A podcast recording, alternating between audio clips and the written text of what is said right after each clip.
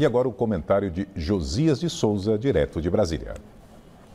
Quem ouviu os comentários de Lula sobre os militares desde o 8 de janeiro teve a sensação de que as Forças Armadas pagariam caro pela bolsonarização. Imaginou-se que a resposta de Lula produziria muita surpresa, espanto, admiração, choque, assombro. Nesta sexta-feira, Lula recebeu o ministro José Múcio, da Defesa, e os comandantes do Exército, da Marinha e da Aeronáutica. Não se ouviu nenhum estrondo, deu-se a pacificação. O quebra-quebra nos três poderes não foi nem discutido, disse Múcio.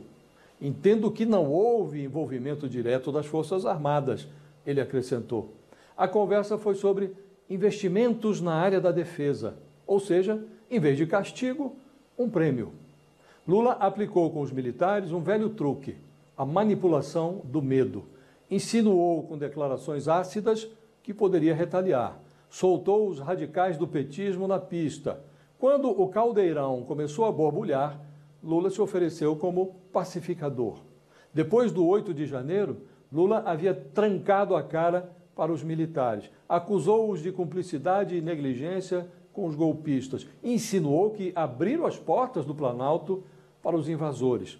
Atiçados, petistas passaram a fritar José Múcio.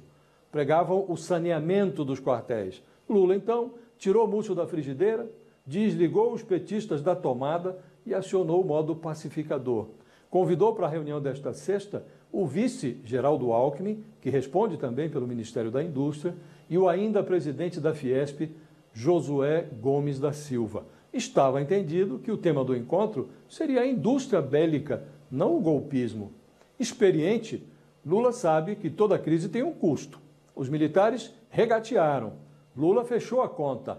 Farda pilhada no quebra-quebra será punida. Afastaram-se do Planalto seis dezenas de bolsonaristas camuflados, a maioria de baixa patente. Ficou barato.